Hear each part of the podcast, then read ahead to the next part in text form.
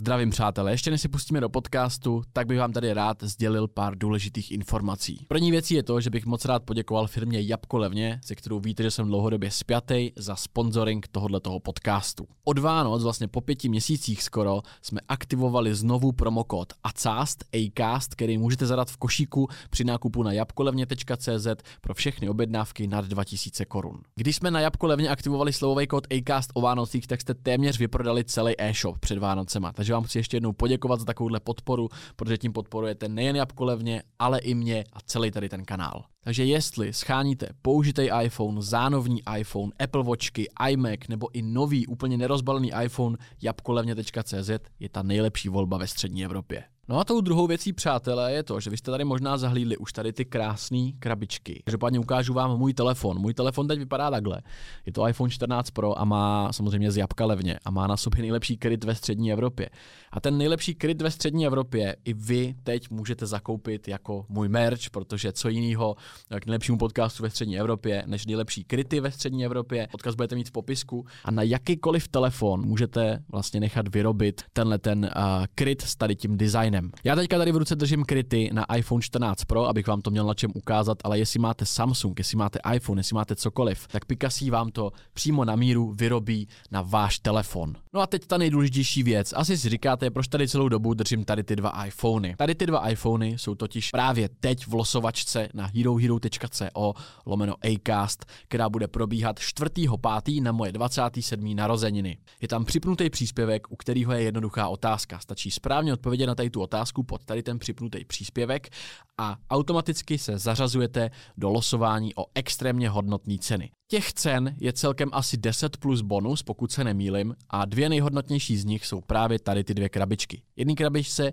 je úplně nový nerozbalený iPhone 14 Pro Max 128 GB v fialové barvě, velmi oblíbený. Kdokoliv, kdo se zapojí na herohero.co lomeno Acast, pod připnutý příspěvek se zapojuje do losovačky, která proběhne na ty moje narozeniny, jak už jsem říkal, a stačí odpovědět na jednoduchou otázku, kdo byl 46. hostem v Acastu.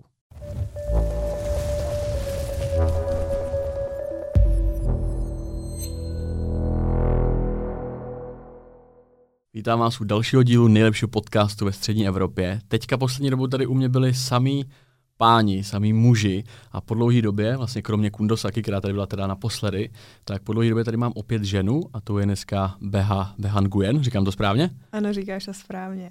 A nejsem, správně. a nejsem i první Aziatka, kterou tady máš, nebo jsi tady už Já měl? jsem to nechtěl takhle říkat, ale, ale seš první Aziatka, přesně tak. Ale ty žiješ v Česku celý život, že jo?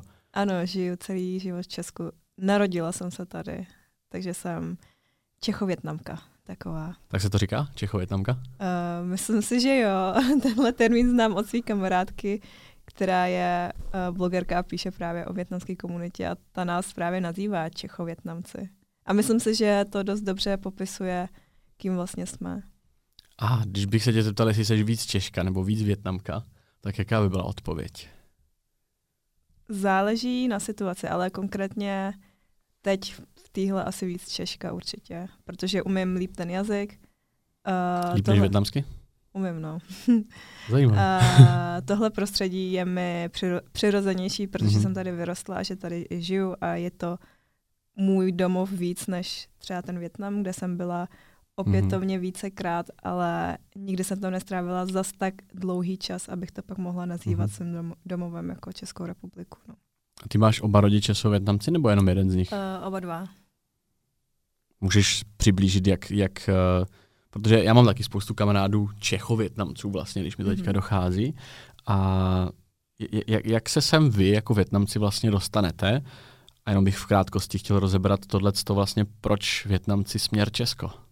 Mm, A tak, slyšet to od někoho, kdo skutečně jako má rodinu. tak teďka jsem přiletěl v devadesátkách a dostal se sem díky tomu, že myslím si, že žena jeho bráchy, ale zase nějaký jako prostě mix jako konekcí Mhm. mm-hmm. pracovala, ne, její brácha pracoval u policie, víš, a díky tomu dostaneš nějakou přednostní stupenku se dostat uh, do země zaslíbené, což je pro spoustu Větnamců Evropa, nebo minimálně v devadesátkách byla. Mhm. Víš, že máš tady daleko lepší pracovní příležitosti, tak jsem přiletěl a začal dělat v automobilce Škodovka.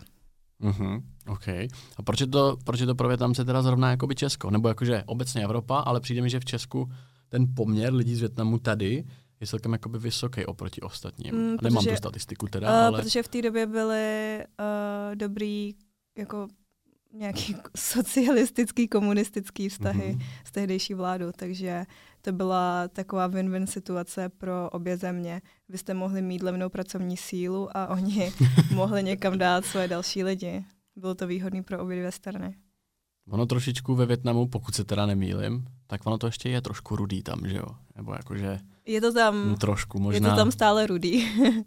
a máš někdy jakoby nějaký informace právě od zbytku rodiny třeba, která tam žije, jakože jak se tam ty lidi mají a jakože, jak, jak, jakože jestli se tě třeba i někdy jako ptají, nebo jestli komunikujete v rodině o tom, jestli život tady, jestli život tam, jestli by si ty třeba se tam někde chtěla vrátit, já jsem nad tím uvažovala tři roky zpátky, než, eh, nebo spíš tři a půl, než začal úplně covid. Mm-hmm. Já jsem se tam chtěla vrátit kvůli mm, třeba nějakým jako jiným zas pro mě pracovním příležitostím, protože v tom jakoby směru, který jsem uh, se vydávala tehdy jako v Česku, tak jsem měla pocit, že jsem asi už naplnila všechno, co jsem mm-hmm. chtěla a co jsem potřebovala a tam máš daleko větší a daleko atraktivnější trh. Samozřejmě uh, dost by mě tam limitoval jazyk, ale říkala jsem si, že dá se to víc vypilovat. Já samozřejmě větnamsky umím, ale jako je to v úvozovkách umím, že nedokážu se bavit pak o nějakých jako fakt složitějších tématech, jako že, mm-hmm. nevím, životní prostředí, politika, to už bych nezvládla, ale myslím si, že když um, jakože můžeš začít i třeba nějakýma jako jednoduššíma formama a mm-hmm. uh, moje přání bylo se tam i přestěhovat. A z jakého důvodu? Právě z těch, jako z těch pracovních, nebo i protože cítíš, že třeba furt tam někde jako uvnitř uh, to může být? I když... Z těch pracovních a byla jsem tam dva a půl měsíce a po těch dva a půl měsících jsem se strašně těšila do Česka, protože čím víc jsem tam byla, tak jsem zjišťovala, že uh, jsou tam velký rozdíly a já tam uh, nějaký věci úplně jako třeba neskousnu, protože mi nejsou přirozený. Například?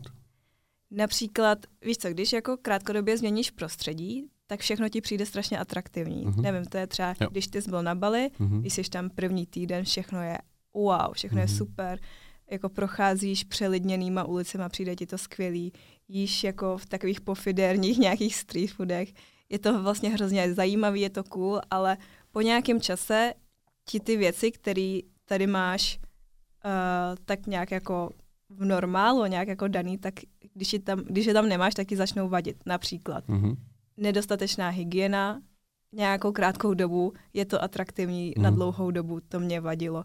Vadil mi možná, mm, vadila mi možná nějaká jako nátura, způsob jako přemýšlení, tam je velmi odlišný, uh, docela dost odlišný názory, klidně na vztahy, mm-hmm. mm, na společnost, na práci, vlastně na rodinu, na úplně všechno a i pak uh, s těmi lidmi, se kterými jsem tam byla úplně nejblíž, tak jsme se po tom čase, když už se fakt jako povídáš jako díl a trávíš s nima uh, víc času, tak zjistíš, že jste vlastně strašně rozdílní. A to byli Větnamci všechno? Ano. Jo, jo, jo.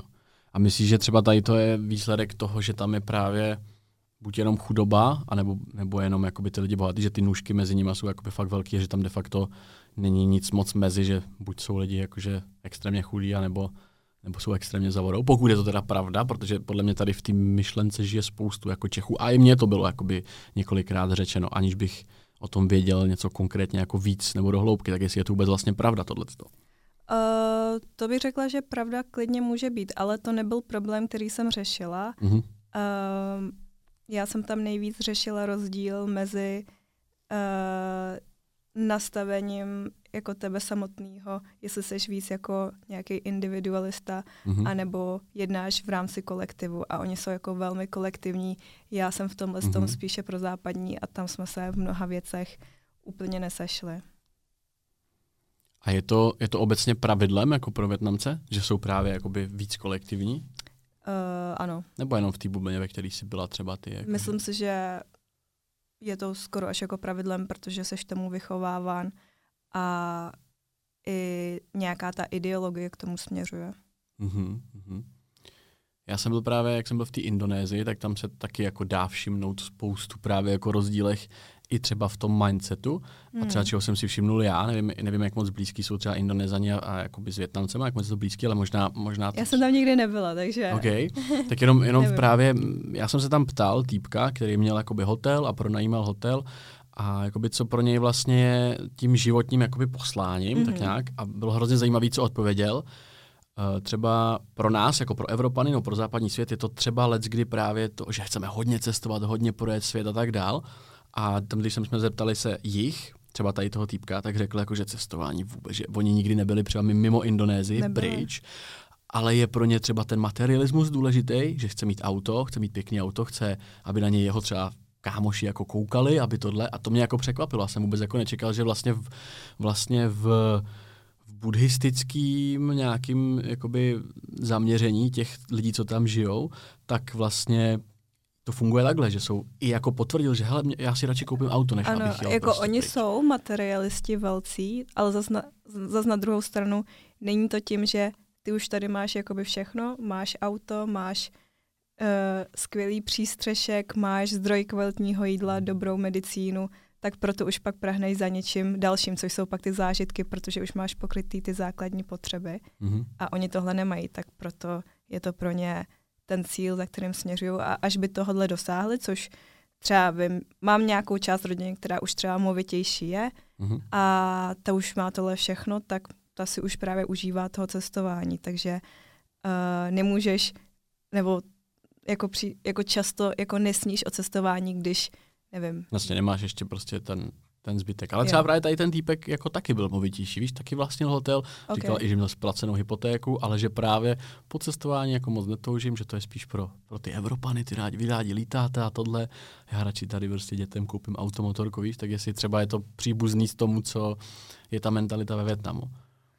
Asi taky, tak, uh, se to, tak jako víš co, jako když zase cestuješ, tak se ti třeba rozhodí nějaká třeba tvoje rutina a podobně a ještě čím jsi starší, tak ty už po tomhle úplně mm-hmm. jako netoužíš, si myslím. Ty máš svůj YouTube kanál, ano. který se jmenuje Style With Me. Ano. A teď si nejsem jistý, jestli z začátku si to netvořila ještě s někým, nebo jestli to bylo kompletně jenom solo. Wow, tak teď jsi mě překvapil. To je podle mě věc, kterou skoro nikdo neví, ale tvořila jsem ale to bylo třeba prvních šest videí s mojí tehdy kamarádkou na Gimplu, která mě do toho dostala. Já jsem, nevím, proč jsem zafiksoval, jsem myslel, že to byla jakoby Segra, ale byla to kamarádka teda, jo?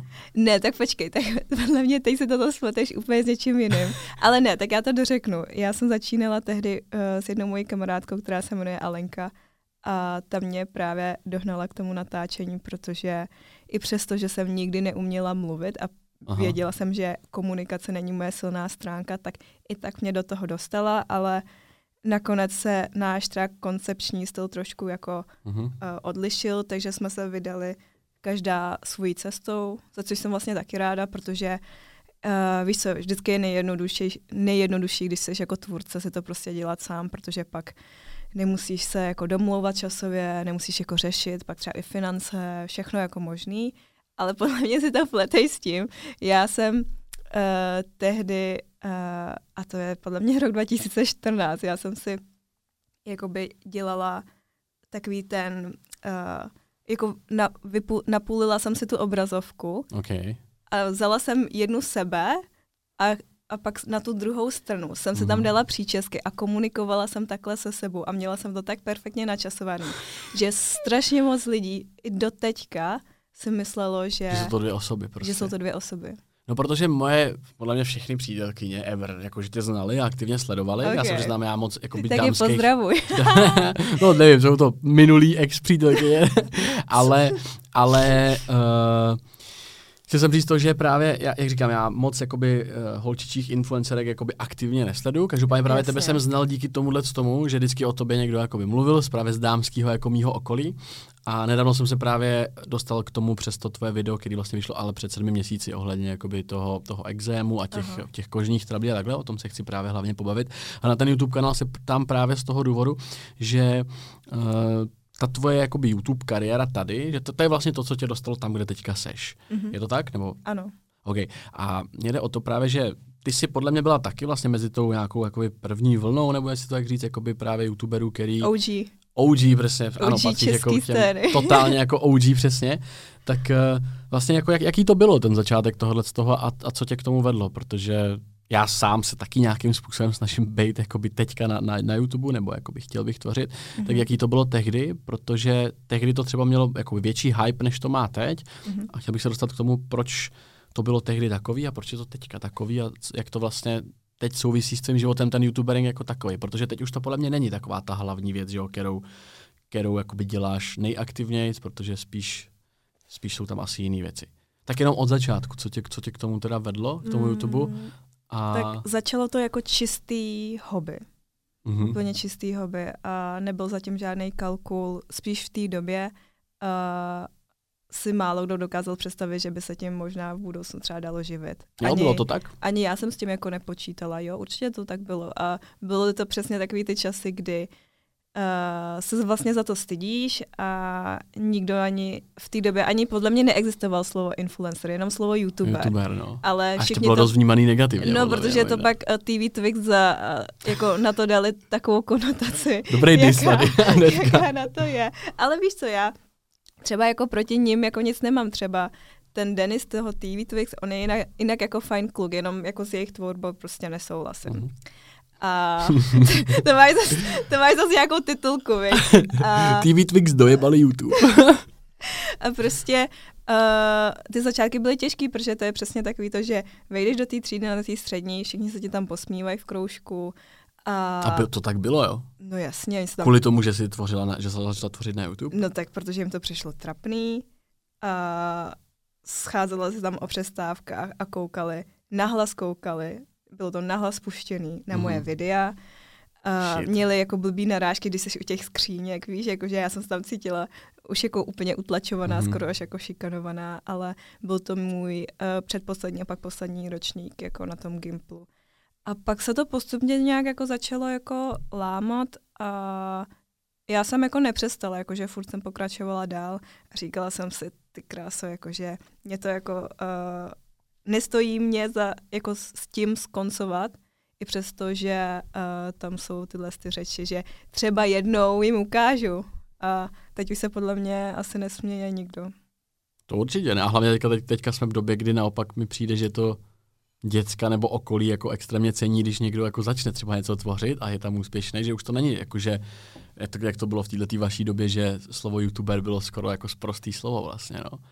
Ale přijde mi na tom hustý, jako že ty, ještě jako uh, Větnamka, že jo, v Česku, tak jako jaký, jak bylo těžké to, to vyrovnávání se tady s těma věcmi, jako když to kolem slyšíš, protože já třeba, nevím, já jsem na internetu až teď, kdy mě, je mi 26 a už mě jako nerozhodí mě pár Fakt? komentářů. Mně taky nebo toto. 26. Jsi 96? Já jsem 97. Já jsem 6, ok. Okay. Ale, no, ale jakože kdybych to dělal v tom tvém věku, tak si myslím taky, že bych s tím jako měl jako potíž. Tak jestli jakože si byla naprosto srovnaná s tím, nebo jestli si někdy právě řešila prostě ty komentáře, ty ko, jakože reální komentáře jako na, naživo, když říkáš, že tam pouštěli tohle, jako já, já, mně to přijde hrozně jako těžký se s tím srovnat právě, když člověku je těch 16 nebo před Mhm. těma 8 lety, těch eh, prostě mé- méně než 18, takže teďka v 26 už mě nic nerozháže, ale jakože v tu dobu prostě, kdy to bylo de facto sprostý slovo, tak vlastně byla to velká odvaha začít s tím. Mm-hmm. A Mhm. jak, jak se s tím jako srovnávala? Myslím si, že jsem tam měla přesně jeden moment, kdy to právě zrovna jako začalo, kdy už jsem byla nalomená, že s tím možná i skončím, ale Takže přišel takový moment. jo, jo, to určitě. A, ale právě jsem se tam u toho jako kousla. Při, při, mm, představuji si přesně ten moment, já jsem byla v koupelně takhle eh, ruce sklopený u uší, u hlavy a, a prostě uh, mě nebylo fyzicky dobře, protože jsem věděla, že druhý den se zase vrátím do té školy a všichni se mě budou smát. Ale říkala jsem si, že uh, jako mnohem horší je v tu chvíli přestat na základě podnětu to, těch ostatních, a než uh, Fakt jsi to řekla, jako... jo, v tu dobu. Jo, jo, než A bych se svojí vlastní hlavy, nebo měla jsi někoho, kdo tě inspiroval, kdo tě v tom jakoby supportoval, nebo prostě se rozhodla se na to nevykašlat? To mě nikdo nesupportoval. Byla tam jenom jedna kamarádka, která mě supportovala v té fázi, že občas jsem třeba u ní pak nahrávala nějaký videa, když mm-hmm. uh, jsem věděla, že doma budu mít moc sourozenců a byl by tam moc velký hluk, protože jsme neměli jako uh, velký prostor na to natáčení. Ale myslím si, že uh, mě dost pomohlo, že paradoxně, ačkoliv mý rodiče byli celý život proti jakýmkoliv koničkům, tak třeba moje mamka to dost jako podporovala. Mm-hmm. Protože ona, to, ona jako nevěděla úplně přesně, co to je, ale mm-hmm. viděla nějaký video, tak říkala, no, tak ty budeš jednou nějaká televizní hvězda. Mm-hmm. Takže ona tam už jako viděla nějakou vizi, že budu prostě nějaká herečka nebo nějaká Britney Spears, víš co? Mm-hmm. Jakože oni tam ten show business mají nějak zafixovanou, zafixovaný touhle formou, takže tím, že jsem tam měla zelenou ze strany těch rodičů, mm-hmm. ale pokud to chci dělat, tak musím mít sem jedničky, tak uh, to teda šlo, no. Takže jsem se musela hodně šprtit, mm-hmm. ale mohla jsem díky tomu natáčet, takže mě to za to stálo. Mně přijde právě hustá jakoby ta, ta vlastnost právě toho, že, jak, jak jsi sama řekla, že jakože by bylo horší opravdu skončit, než než jako vlastně přidat a, a jet dál. Víš, jakože dneska tady ta vlastnost mi přijde extrémně důležitá, že když má někdo takovejhle já nevím, jako nátlak, ať už ze strany nějakých jako spolužáků, společnosti obecně, nebo toto, že jako tohle to říct je celkem jako, je to jako mega dobrý mindset, víš, a podle mě třeba já sám bych ho v nevím, kolik jí bylo v tu dobu, je to 16-17. 16-17, že v tu dobu bych asi jako takhle suverénně si to jako nedokázal říct, víš. Takže... Taky, taky se sama sebe překvapuju. Že no. teď, když nad tím jako zpětně přemýšlím, uh, nevím, kde se to ve mně vzalo, nevím. Ale někde okay. se to tam vzalo. A dělala si třeba sport nějaký za mladá? Že většinou mm. takováhle jakoby disciplína nebo ten drive plyne třeba z nějakého sportu, tak mě právě zajímá. Právě, že nedělala vůbec žádný, protože jsem žádný sport dělat ani nemohla, jelikož, jak jsem říkala už předtím v souvislosti s těmi rodiči, mm-hmm. uh, oni mě odmala zatrhávali veškerý koničky, protože cokoliv, co by mohlo být ro- rozptyl od vzdělávání, tak jsem nemohla mm. dělat. Já jsem nemohla chodit ani na výtvarku. Víš, protože je to nějaký koníček a namísto toho, abych, nevím, pilovala češtinu, mm. tak bych se tam kreslila, což chceš být doktor, chceš být právník, tak nebudeš přece tady trénovat kreslení, víš. A natož nějaký sport. Takže jsem mm-hmm. celý život měla úplně šílenou uh, fyzičku, než jsem pak uh, samo začala se hejbat. No. Až když jsem se odstěhovala od mm. nich.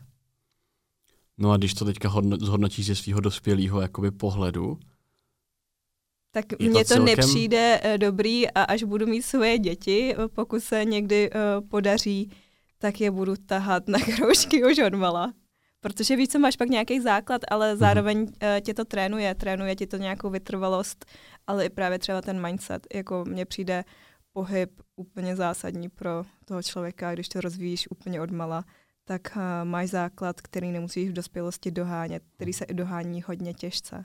Hmm. A hlavně jako ti to pomáhá i s mentálním zdravím, že ten pohyb, jakože bez, jedno bez druhého není. Ale právě jako mně to přijde dost přísný, jako to, co, jak popisuješ vlastně rodiče, jakože jak to ti tohle zakazovali, tak aniž bych je jakým způsob, jakýmkoliv způsobem jako chtěl hanit, tak jestli z dnešního hlediska třeba jestli jsi s nima někdy sedla a řekla si, hele, prostě to jste udělali fakt jako blbost, víš, jakože jestli to třeba, já nevím, jak to chodí mezi jako váma, jste jiná nátura, prostě komunikujete jako jinak, než třeba my, jakože jako Větnamci a Češi, tak by mě zajímalo, jako jestli tam něco takového proběhlo, jestli jsi se jako někdy s těma rodičema sedla a řekla si, hele, prostě to udělat takovou blbost, prostě mě nenechali dělat tohle a takhle.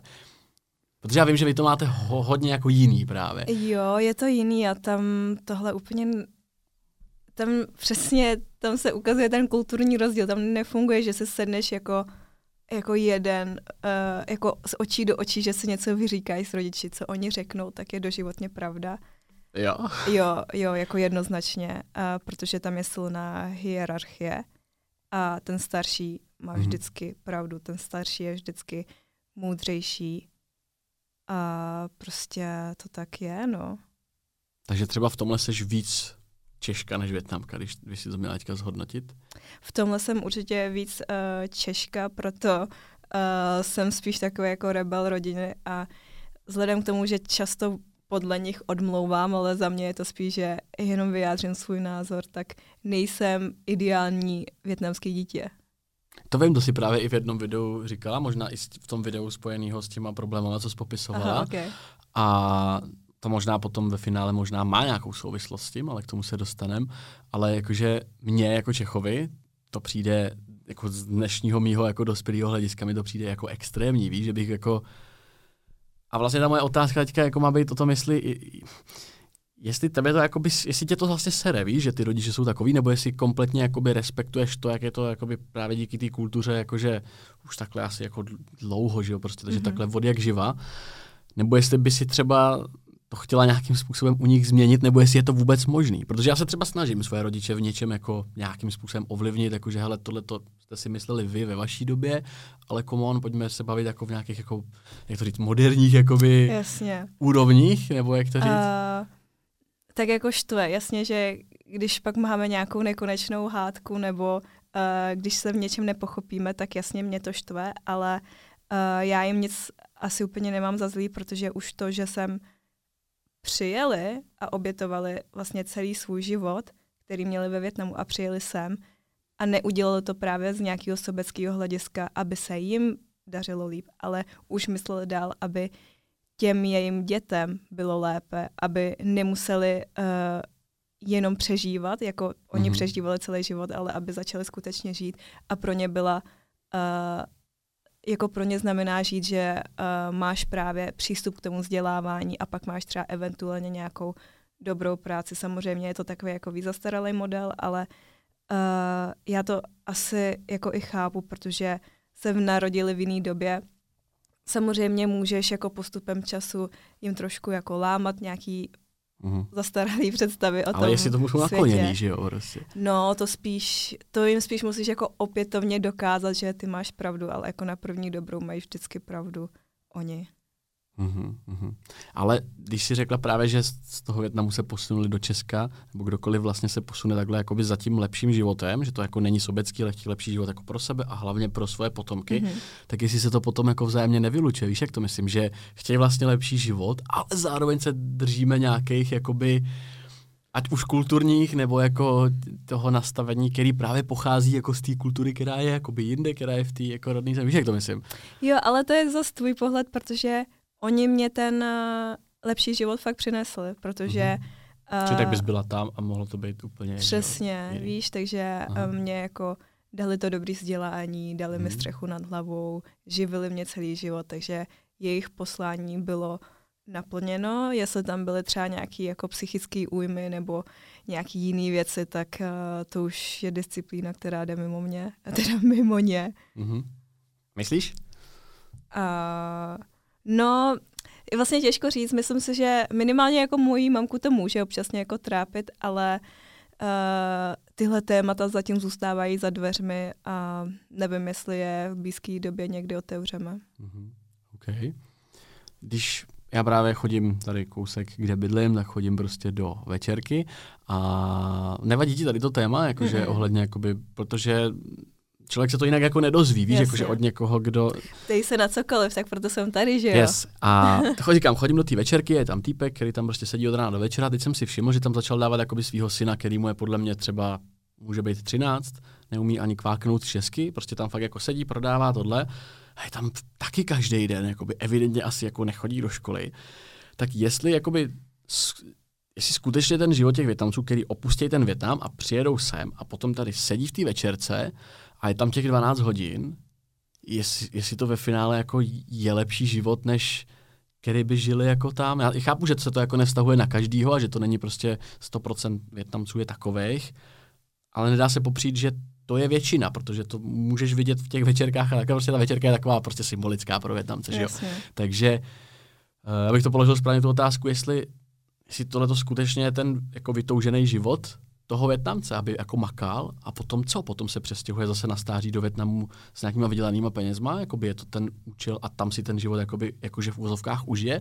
Již já se snažím jakoby rozklíčovat tu mentalitu. Uh, chápu. Uh, sám si říkal, že jak jsi byl na tom Bali, že uh, ty cíle jsou velmi materialistický a tady to je taky, jakože oni vůbec jako nehledějí na sebe, oni se opravdu snaží jenom vydělat co nejvíce peněz, ale ví, že sami je už ani nezužitkují, protože třeba za ten život už nějakou část nazbírali a vlastně už ani neví, jak ví, že je třeba vůbec jako nefascinuje cestovat, nemají rádi chození do restaurací, nemají rádi vůbec jako opouštění toho jako domova mm.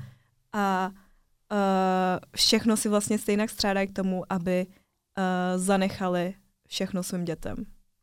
Takže to jejich mm. poslání vlastně naplněný je. Samozřejmě uh, mění se to zase generačně, protože si myslím, že třeba ty děcka, co se narodili tady, spíš jako s prozápadním mindsetem už zase přemýšlí jinak. Chceš mm. víc sobec, chceš si ten život užít sám za sebe a nechceš jako žít život jenom, abys pak jako předal jako někomu dalšímu život. Chceš třeba mhm. paralelně, aby to nějak fungovalo, ale myslíš u toho daleko víc na sebe. Teď to právě chci říct, že když bude, jako kdo, kdo, kdo vlastně z té jakoby, z tý, z tý rodiny si ten život užije, když to taťka předá synovi, syn to předá svýmu synovi. Syn, a je to ne... uh, syn už se začne užívat. Věř mi, že... Věřím, věřím ten, že, že ten syn v Česku potom, který tady pak stráví, nebo kdekoliv, že, si, že už se to začne jakoby odklonovat, mm-hmm. trošku mhm. vys jako třeba ty, ale jako jestli to mají takhle Větnamci i, i tam, jako ve, ve vaší zemi nebo ve, ve Větnamu, tak kdo potom si jako ten život užije, když každý to předává jenom tomu dalšímu a celý život vlastně obětuje tomu, aby dal do začátku života něco tomu dalšímu. Víš, jak to myslím? Jakoby kde, Uh, chápu. Možná ta otázka, co je teda smyslem života pro Větnamce, jestli je to jakoby obecně jako zabezpečení jakože toho rodinného okruhu. A, a, jo, nebo... zabezpečení rodinného okruhu, uh, rodinná pohoda, uh, dostatek jídla. mm-hmm. a jako my se hodně orientujeme ohledně jak, jak, okolo jídla, protože je to pro nás až nějaká sváteční záležitost každý den. Mm-hmm. A no a možná nějaký jakože moc se jako nestresovat, víš, nějaký jako stress management. Mm-hmm. To mně přijde extrémně vlastně na jednu stranu obdivuhodný, ale na jednu stranu šílený, když jsem viděl, já jsem byl v táboře a chodil jsem do Teska na nudle tam. A tam každý den, to tam ten jeden Větnamec prostě míchal ty nudle. Byl tam 12 hodin denně, snad po každý tam byl, co jsem, co jsem tam šel, tak jsem ho tam viděl. A pak si říkám, on už tady je takhle asi 10 let, on tady je furt, jakože to pak teda zbalí peníze a od, odjede zpátky do toho Větnamu a tam jakoby v úzovkách si jako uží, u, užije důchod? Tak, uh, já nemůžu mluvit za všechny. Jo, Chápu, tak, ale jako, tak máš do toho Jako uh, jsou někteří, kteří uh, se pak odstěhují do toho Větnamu a tam se třeba koupí barák a tam stráví jako zbytek života. Někteří už se navyknou natolik na Českou republiku, že už zůstanou tady a stráví nějaký poklidný důchod tady, zatímco se třeba budou starat o vnoučata. Je to vlastně člověk od člověka i pro toho pána, který tam možná míchal nudle, tak uh, i to, že mohl tady míchat ty nudle, tak mm-hmm. třeba to v té jeho situaci bylo stále lepší, než když Aha. by zůstal celý život v tom Větnamu. Nebo prostě je to pro ně naplnění, jakože nějakýho. No, oni jsou i Větnamci obecně velmi vytrvalí. Víš, že mm-hmm. uh, tam přesně vidíš, že ten člověk je nějak jako vyproštěn z nějaký toho, uh, z nějakého toho jako sobeckého, nějaký té sobecké části, která jako myslí i jako z nějakou, nebo myslí i na nějakou jako náplň života, nebo na nějaký poslání, nebo něco. Oni prostě jako dělají a dělají a dělají a vůbec jako u toho neohlížejí sami na sebe. Právě, jakože já někdy, až se nad tím zamyslím stylem, jakože si řeknu, ty ve mě toho týpka vlastně jako bylí to, jo, když mi do toho nic není, tak si řeknu jakože, ty Boris by mohl prostě jako jet a užívat si a, a nesedět tady jako by 24 hodin ve večerce a nevzít si nikdy v životě dovolenou, víš, jakože... Tak víš co, začne to lámat více lidí, tak mm, to pak pojede jako lavina, ale uh, když jako se podíváš pak na všechny Větnamce a všichni to mají úplně stejně, tak ti to přijde normální, takže ty v tom hmm. pokračuješ. Ty, vždy, jako ten normál je nastavený vždycky podle té společnosti, mm-hmm a zatím je to třeba v té jejich generaci normální, ale za, jakmile se to začne lámat, tak se to zlomí úplně u všech. Takže je to jenom otázkou času, kdy uh, se to celý posune. A jsi ty ta osoba, která tohle zlomila? Jakože která vlastně, když bude pokračovat tvoje rodina přes tebe, tak jestli už to bude kompletně broken, nebo jestli Já tam... to z... úplně rozdrtím. Nebo jestli tam zůstanou, protože tvůj přítel je z... Z Brazílie. Z Brazílie, což je úplně šílený. Jakože už to, že mám jako aziatka přítele Brazilce, uh, je šílený, no. Takže... Dobrý mix docela. Brazílie, Větnam? No, bylo to, Čech. bylo to velmi náhodné setkání, že jsme se setkali na Blízkém východě v Kataru, víš, takže uh-huh. my jsme se i setkali úplně jako mimo tu Brazílii mimo Českou republiku. Já jsem byla právě na cestě do Větnamu přes Katar a tam jsem se s ním jako setkala, no, takže úplně velmi náhodný, ale uh, nedokážu si teď představit, že bych byla s někým jiným, no. A to je na tom to hezký, že jo. Nicméně, ty si ve svém videu i vlastně zmínila i v tom o těch kožních problémech, tam si hodně vždycky odbočila také do, do těle těch věcí, že právě tohleto rodiče moc obecně neberou, když jakože, nebo jakože rodiče Větnamci, ty, ty, ty, co mají děti ve tvém věku třeba, nebo ty moji kamarádi, tak právě taky jako na to hodně jako lpějí a nedokážou to často překousnout. Tak proč to tak je? Jakože, že to je narušení jako nějakého jako, nějakýho čistokrevného větnamského prostě nějaký jako rodinný větve, nebo proč to vlastně berou jako negativně? Protože ty sama si mm. říkala, že jo, v tom videu, že to nebrali úplně pozitivně, nebo neberou, že přítel je prostě z Brazílie. No nebo... jasně, protože uh, i co se týče z hlediska jako komunikace a nějaký uh, jako podobnosti, co se týče kultury. Mm. Víš, takže pro ně je jednodušší, kdyby to byl právě partner Větnamec, se kterým by si mohli přesně popovídat u večeře, zeptat se ho přímo na, jako, mm, uh, na otázky na tělo, kolik vyděláváš, jakým jezdíš autem, kde bydlíš, kde pracuješ. To jsou první Aha. otázky, na které se tě zeptají na první večeři. Fakt jo? No jasně. Takže taky ti nedělá problém se bavit o penězích, vzhledem k tomu, odkud pocházíš. Uh, no právě to už je ta moje asi česká stránka, že my, my se zase o tom nebavíme vůbec. Jako, no, že právě. Přijde mi jo, zase jo. jako v Česku, že je to až moc tabuizovaný, já mm-hmm. jsem mhm. někde jako na pomezí, ale jo, tam přesně nemají problém ani hodnotit tvoji fyzickou stránku, což je tady taky jako tabu. Ty jsi mm. nějak přibral, ty no, jsi teď nějaký jako hubenej. Ten není nic moc. Jo, jo, jakože, jakože myslela jsem, že budeš jako světlejší, že budeš tmavší, jakože tam mm-hmm. ten filtr na to vůbec není, ale není to braný jako urážka, je to normální otázka, na kterou tak ono jako, to má být podle mě normální otázka. No jasně. A ptáš se na to z ale důvodu... Ale jakože komentování tvý postavy já nevím, ale...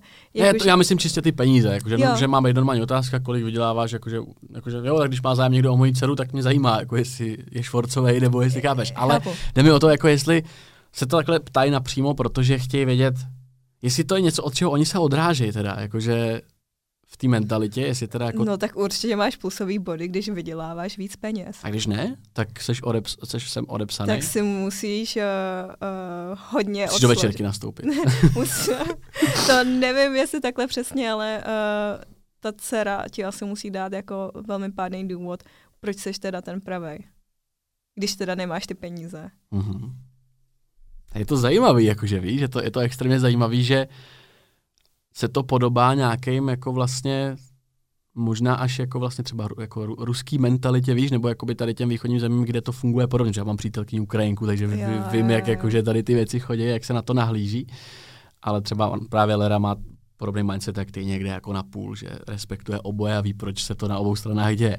Ale to, to mi přijde mega zajímavý a to teda proběhlo i u vás, že přivedla si svého Brazilce a taťka, tak co, tak ukaž prostě, ukaž výplatní pásku, ukaž auto. Hmm. A tvůj přítel teda měl co ukázat, naštěstí. Uh, já si myslím, uh, že ano, ale v očích rodičů oni si jako vždycky představují, že přine, uh, přivezeš jako generálního ředitele prostě banky, nebo já nevím, víš. uh, no jasně, který přijde úplně v nablízkaném Ferrari. To je ideální partner pro tu dívku. A není to trošku iluze? Kdyby si takovýho partnera fakt vlastně přivedla, víš, jako obecně. No Když... jasně, tak je to iluze, protože to vůbec nevypovídá právě. o kvalitách toho člověka. Právě, právě. Ale uh, tak proč víš, je to vlastně ten hlavní ukazatel, víš? Jako, no, ale proto, a zase se vracíme k tomu, tam se vůbec nehledí na to sobecký, jestli vůbec budu šťastná, tam se hledí na to, že budu mít dobrý život, materialistický jo, jo, jo. a mm. moje děti taky jestli já budu šťastná a budu toho člověka milovat, to, to je, je úplně jedno. Hmm. A nemělo by to být naopak? No mělo, ale uh, proto se to už asi láme. A proto... Okay. Proto jsi tady ty, abys to zlomila, že Proto jsem tady já a proto jsem uh, na začátku dost bojovala o to, abych se svým přítelem vůbec jako mohla bejt, protože tam mm, nějaký věci třeba neschválili, ale pak prostě odstoupili, protože uh, věděli, že jsem tvrdohlavá, uh, jak, nevím, jak žalud, nevím. A co se týče nějaký jakoby tý intimní stránky, tam je to taky jakoby v tomhle jakoby přísný, že teda sex až po svatbě, nebo tohle. O tom až... se nebavíme. O tohle to je úplně tabu, jakože ty obecně tohle to se o tom nebavíš, anebo jako s těma rodičima? Uh, s rodičima. Takže to jim je fuk, tohle to, to se neřeší. Podle mě jim to fuk není, jenom prostě Promiň, já se prostě ptám do hloubky na ty věci, takže... Ne, jakože já nemám problém se bavit o čemkoliv, ale s rodiči ano a tohle to téma si nedokážu představit, že bychom kdy otevřeli, jakože ještě... Víš, jakože když jsou takhle citliví k těmhle těm věcem, když se ptají na tyhle věci, tak dovedu si představit, jak asi koukají na jakoby, další fa- fáze jakoby, že, vztahu dvou no, lidí. Já si myslím, že si třeba, můžou si třeba naivně myslet, že jsem stále pana. Mm-hmm. já nevím. A já jim, to, já jim to nebudu odporovat. Mí rodiče naštěstí neumějí tak dobře česky, takže okay. asi i kdyby se třeba teď podle mě mamka, teď když bych takhle pozdravila, Uh, teď, kdyby se koukala na tenhle podcast, tak by spíš sledovala, jestli mám třeba upravený sako, jestli mám, jaký mám vlasy, mm-hmm. ale tu obsahovou stránku tý tolik úplně nerozumí. Ale teď je YouTube docela chytrý v tom, že ti tam dává ty titulky, mm-hmm tak ti může jako v čem jako napovědět, plus tam funguje občasně i nějaký překlad. Takže doufám, mm-hmm. že to u tohoto videa nebude fungovat. Já to vypnu, když tak, jestli to jde. Ale je to jakoby extrémně teda jako zajímavý porovnat jakože tady ty, tady ty dva světy. Asi to jsou klišovité otázky, že který ti často pokládá asi někdo, když se s tebou jako vidí. Ano. Jo, takže uh, OK. Ale chtěl jsem navázat právě na to, co si, co si vydávala to video o těch kožních problémech, protože mm-hmm. jak mhm. jsem ti psal, já vlastně kožníma problémama trpím taky jakoby odmala a myslím si, že by to lidi, lidem mohlo pomoct, nebo měli by to slyšet.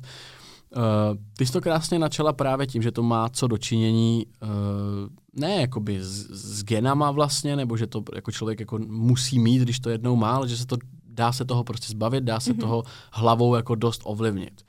A já se přiznám, že z toho 20-minutového videa pochopil jsem, o čem mluvíš, protože se o to sám zajímám, ale zároveň mi přišlo, že tam Nebylo nic konkrétního. Nebylo vlastně jako by nic konkrétního. Protože to bylo otvírací video, který mm-hmm. začalo jakoby podcastovou sérii, mm-hmm. která se pak na to... Na to už jsem nenavázal. Teda. Jo, jo, jo. Mm-hmm. A to se tomu věnovala úplně jako skrz na skrz. Super, takže máš podcastovou sérii, která to úplně celý protíná. Ano, ano. Uh, ta podcastová série se jmenuje Malá mm-hmm. a vlastně uh, navazuje to přesně na to úvodní video, kde uh, vlastně učím ty lidi, uh, jak se starat o své bytí, nějaké jako uh, přeučuje nějakých jako špatných návyků, učím je, jak uh, se dostat do nějaké jakoby lepší rutiny mm-hmm. a mm, starat se o sebe uh, tak dobře, aby uh, ti tvoje tělo nemuselo dávat najevo, že se mu tam něco nelíbí a pokud se mu, něco, pokud se mu tam něco nelíbí, tak kde vlastně začít a co pro to vlastně dělat. Když bychom to měli teda tady zkusit dát do nějakého jednoduššího celku, do nějakých jednoduchých, jednoduchý půlhodinky v úvozovkách, mm-hmm. tak uh, co může být právě hlavní příčinou třeba to? A ty jsi měla atopický exém, nebo? Jo, jo, jo. Takže stejně jak já. A mě třeba, podle mě i rodiče mi to jakoby říkali, že to je, no to měla mamka, to měl taťka, ty to budeš mít pravděpodobně jakoby taky, nic moc s tím v vozovkách asi jako neuděláš, bude to mít, občas to vyleze, občas to nevyleze. Je paradox, že jsem teďka celý potetovaný, ale dřív tam byl exém, teď už, okay. tam, teď už tam není, jenom občas někde. A je to podle tebe teda věc, která se dá tou hlavou jako naprosto vyléčit, aby to se to nikdy už hmm, nevrátilo? Hmm, hlavou, ale i životním stylem. Je to Jasně, kombinace... to s, tím, to s tím koresponduje. Já beru tak, že když mám odbavenou tu ten životní styl, mm-hmm. dobře spím, snažím se dobře stravovat, Super. sportuju, prostě jako chápu, proč se některé věci dějou, chápu, že když jsem spocený, nemůžu to na sebe nechat dvě hodiny, ale je dobrý to prostě smejt, pak se jako Jasně. hydratovat. Když tohle mám odbavený, ale furt to tam prostě je, furt se to jakoby neléčí a furt musím občas použít nějaký kortikoidy, furt musím použít občas něco, co není úplně ideální, tak kde potom začít, jak se odrazit, protože... Hmm, tak asi ono záleží, uh, jako co je úplně přesně tvůj konkrétní zdroj problému, že každý ho může mít jako mírně jiný, ale když to 100%. třeba vztáhnu mm-hmm. jako sama na sebe, já jsem měla atopický exém už od puberty, začala, uh, ten atopický exém mě začal uh, někde kolem třeba 12-13 v pilové sezóně mm-hmm. a měla jsem to hodně navázaný, přesně když kvetly břízy, okay. habr, vrby a podobně. Uh, nicméně uh, občas se to pak křížilo s nějakou alergii na ovoce. Víš, a to bylo třeba. to, co to vyvolalo, myslíš? Jakože, mm, že z ničeho nic ve 12 najednou bříza ti nevoní? Uh, Myslím si, že to možná mohla být jako kombinace úplně ne tak uh, třeba jako dobrý životosprávy. Já jsem hodně tehdy uh, jedla západní stravu, mm-hmm. ale v tom jako smyslu, že jsem hodně právě, nevím, přesně jako obědy ze školy a podobně, což není úplně zase nějaký jako velký problém, ale já jsem furt podle mě jako Aziat. A my třeba jako Aziati skoro většina máme třeba i intoleranci na laktózu, mm. víš, a i to tvoje tělo, ono, uh, ty máš jakoby v sobě nějaký jakoby uh, detoxifikační jako systém, máš jako játra, a nevím, máš ledviny a podobně, které ti pomáhají odfiltrovávat toxiny nebo nějaké věci, které uh, tam jakoby nepatří a který tvoje tělo neumí zpracovat. Mm-hmm. Jenomže když už jsou pak dlouhodobě přetížený, tak uh, se ti to pak začne projevovat někde jinde. A může to být právě třeba ta kůže, protože ta je taky jako formou nějaký, jako, uh, jako to je taky mm-hmm. jako mhm. jeden a vlastně i největší detoxifikační orgán, který máme jakoby uh, na těle a pak se ti to začne projevovat uh, skrz tu kůži. No. A to byl i tvůj pří, případ, tohle to právě?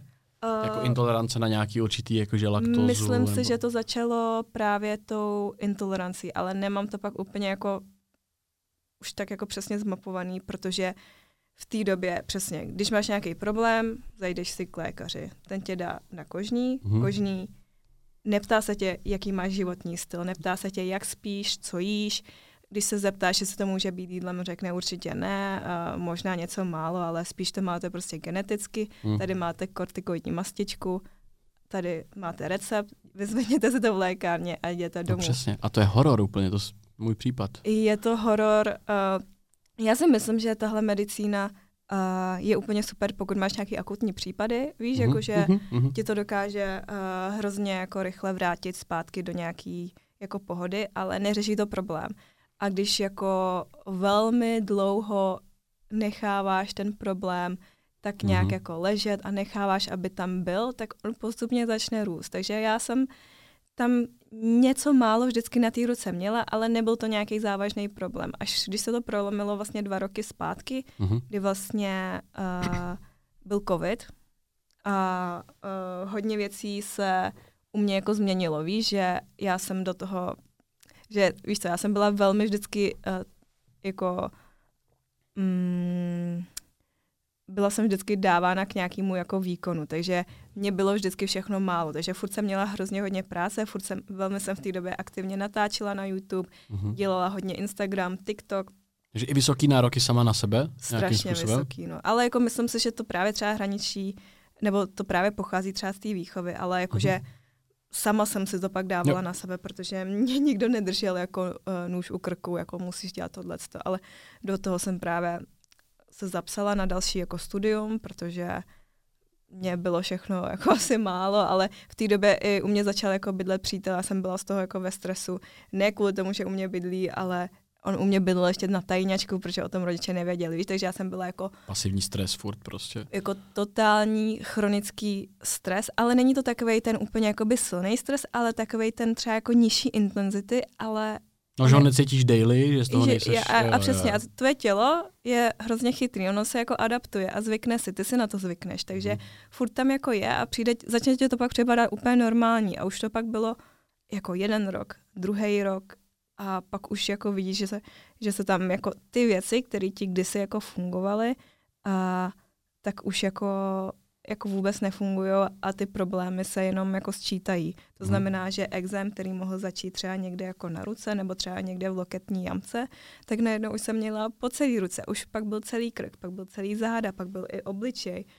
A já jsem ještě ten typ, pokud to nezasáhne ten obličej, tak vlastně je to v pohodě, víš, ale jak už je to na tom obličeji, tak jak to hrozně i výrazně, a to, to už fakt vidět, mm. já jsem se loupala úplně celá, tak uh, to jsem říkala, aha, tak už asi bych měla jako něco dělat, víš, ale mně přijde jako hrozný, že jak už jsem si tak moc zvykla na to, že vlastně blbě spím, vůbec jsem tehdy neměla žádný jako spánkový jako management, uh, byla jsem v neustálém stresu, mě všechno bolelo, mě bolelo tělo, já jsem byla přes den vždycky tak strašně unavená. Mm-hmm. Já, víš co, jakože ty si máš vyspat, ale druhý den už máš mít energii. Víš, ale já jsem musela... Vyspala a stále bez energie. E, jako podle mě, po tom spánku jsem byla vždycky jako víc a víc vyčerpaná mm-hmm. a pokud jsem si nedala nějaký stimul ve formě třeba kofeinu, tak jsem měla pocit, že ten den prostě nezvládnu a pak se ty věci musely nabalovat, protože už, eh, nevím, máš pak zánět po celém těle a mm. uh,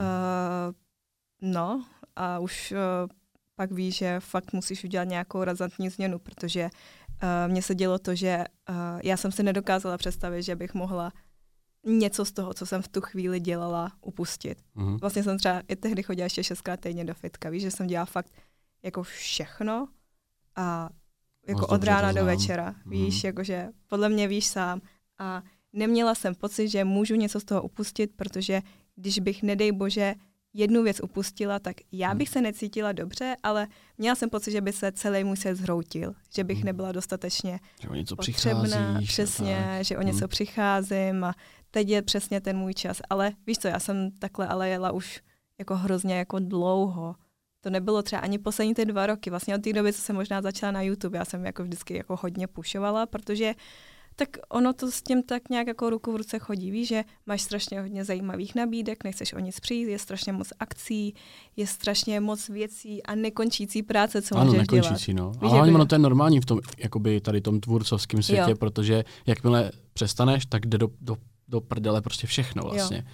Prostě máš vlastně, je to takový, takový začarovaný kruh to je.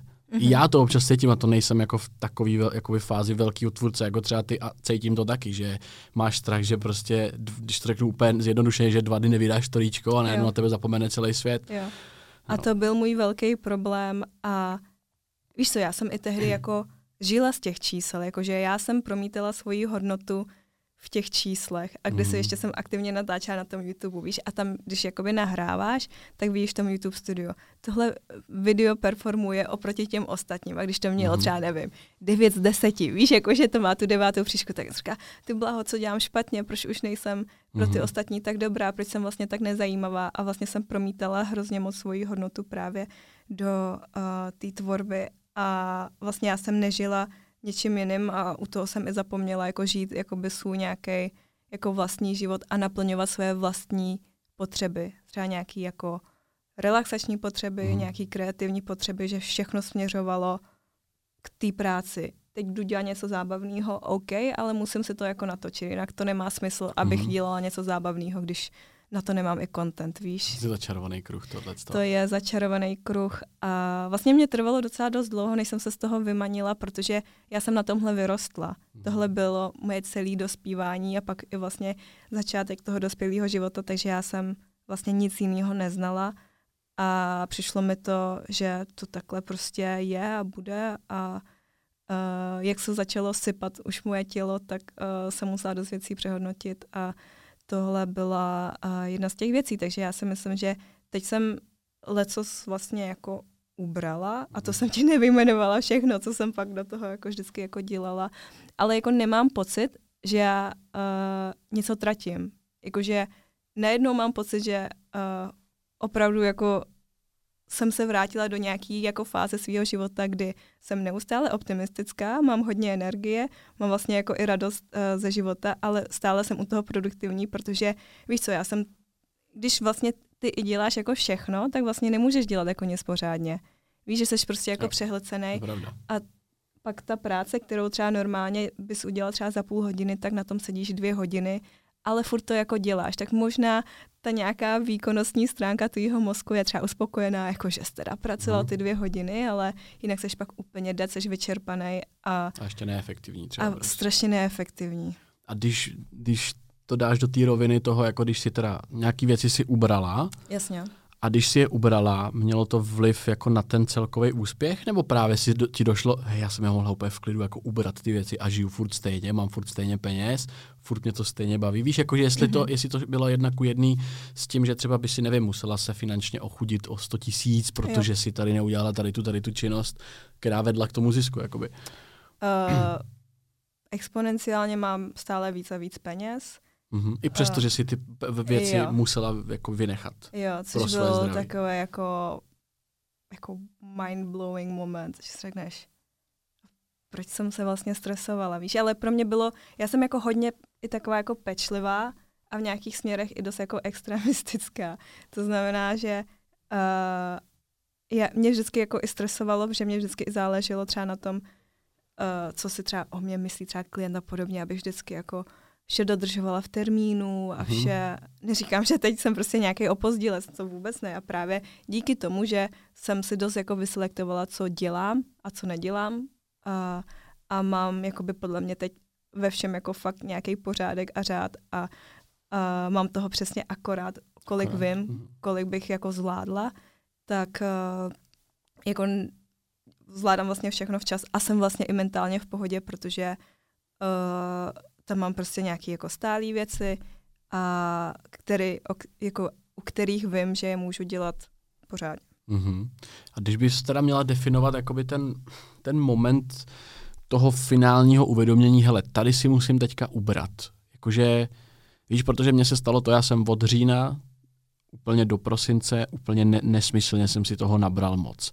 Byl to pro mě sice nejlepší měsíc finančně v životě, byl to pro mě nejvíc jako, jakoby růstovej, ať už nějaký To je před číslama. koncem roku, to mají všichni. No, víš, jako no jakoby ne, ale pro mě to bylo jakože, protože nevím, třeba tři roky něco se snažíš dělat a teď, teď, teď, teď si věděla, že přichází ten pík, že se ti sejdou faktury jo, za 100 tisíce a že vyděláš balík a že tohle, jo. že tamhle to funguje, tohle v pohodě a najednou mě prostě extrémně se začaly jako dělat tady prostě jakoby exém kolem očí. Nikdy jsem mi na očích nedělal, nikdy v životě.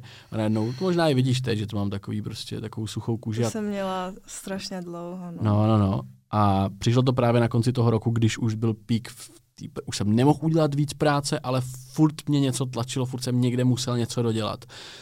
A to se mi teďka stalo, na Bali to bylo celkem dobrý, tam je dobrá vlhkost, tohle to mi jo. mega prospívalo ano. kůži a bylo, zmizely mi vš, prostě strupy z hlavy a všechno, vrátil jsem se do Prahy a začíná se mi to trošku jakoby vracet, ale ne v takový jako hrozný míře, ale v tom prosinci to bylo extrémní, takže je, jakoby, je, je, jestli, jestli to je právě ten breaking point, kde bych si to měl teda uvědomit, jakože hele, asi možná na sebe kladu velký nároky, protože uh, nebo víš, jako, jak si říct, hele, to je asi těma velkýma nárokama, protože já vím, že je na sebe mám, já vím, že nonstop obětovávám tomu všecko a vím, že občas upozadňuji nějaké svoje potřeby kvůli tomu, že dám přednost třeba té práci, té činnosti, která vydělá ty peníze, díky čemu se cítím jako ve finále vlastně dobře, ale vlastně ne, jakože, jestli, jestli mi rozumíš. Jasně, já si myslím, že krátkodobě to je naopak jako docela i prospěšný, víš, že se jako kousneš a uh, krátkodobě je to vlastně jako v pohodě, protože uh, přesně to je ten moment jako teď nebo nikdy, tak prostě jako zatnej zuby, ale... Mm, to, to chápu, no. U tebe to byly právě jakože roky, že to byl výsledek jako rok, roku, ano. ale já se právě mám strach z toho,